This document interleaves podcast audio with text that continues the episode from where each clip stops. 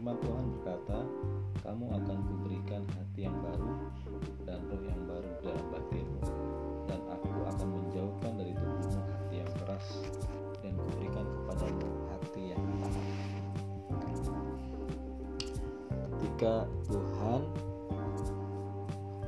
tinggal di dalam kita dan kita di dalam Dia, di saat itu juga kita mengalami kelahiran baru. Orang yang mengalami kelahiran baru berarti dia memiliki hati yang baru, roh yang baru, dan dia akan menjauhkan kita dari gaya hidup kita, kebiasaan hidup kita yang lama. Nah, dalam hal ini dengan otomatis kita mendapat roh yang baru, tapi juga hati yang baru. Namun itu juga harus didukung oleh sikap hidup ya, yang baru. Karena apa? Kehidupan lama dengan kehidupan baru pasti berbeda. Mungkin saat kita belum mengalami kelahiran baru, hidup kita masih dikendalikan oleh cara-cara kita yang lama, kita masih terikat dengan dosa, kita masih terikat dengan hal-hal yang bukan berasal dari Allah. Jadi tidak ada sifat-sifat Allah dalam kehidupan kita, tidak ada karakter Allah, tidak ada buah-buah roh dalam kehidupan kita. Ketika kita mengalami kelahiran baru, di saat itulah kita eh, secara eh, secara apa ya? Pada saat itu juga, pada saat kita menerima Yesus sebagai Tuhan dan Juru Selamat kita, di saat itu juga kita mengalami yang namanya kelahiran baru. Jadi apa? Hidup kita sudah dikendalikan bukan lagi oleh kehidupan yang lama, bukan lagi oleh iblis, tetapi oleh Tuhan. Tuhan sendiri yang mengendalikan kehidupan kita. Namun Tuhan tidak bisa mengendalikan kehidupan kita kalau kita tidak memberikan tempat buat Dia, kalau kita tidak memberikan Dia kesempatan untuk mengendalikan kita.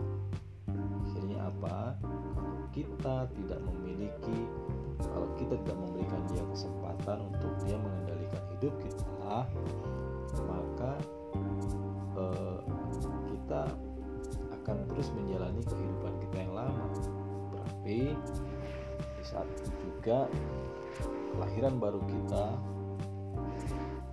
belum menjadi nyata, belum menjadi kenyataan.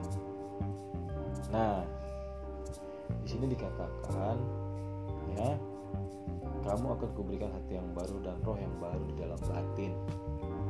Roh itu ada di dalam batin. Dan aku akan menjauhkan tubuhmu dari hati yang keras dan kuberikan kepadamu hati yang baru.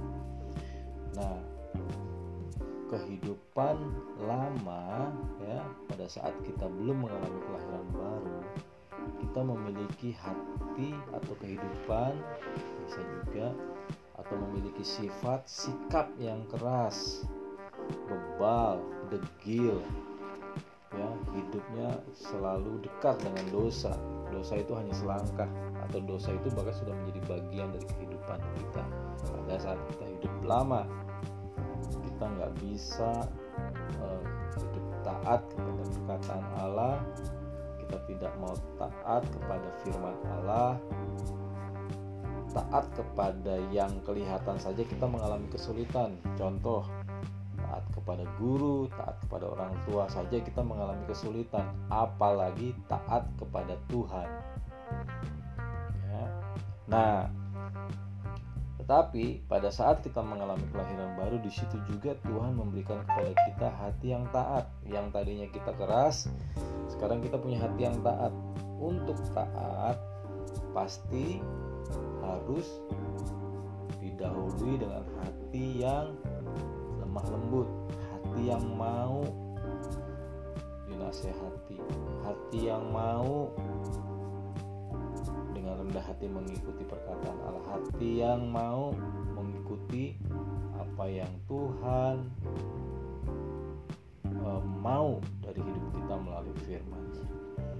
Ya, jadi kita berdoa pada Tuhan supaya ketika kita mengalami kelahiran baru, kita juga mau berespon dengan benar, mengerjakan apa yang sudah Tuhan berikan kepada kita.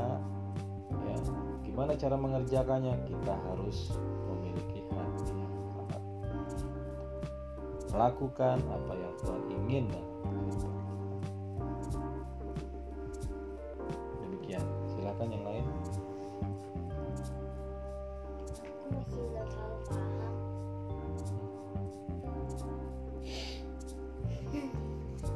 Belum paham?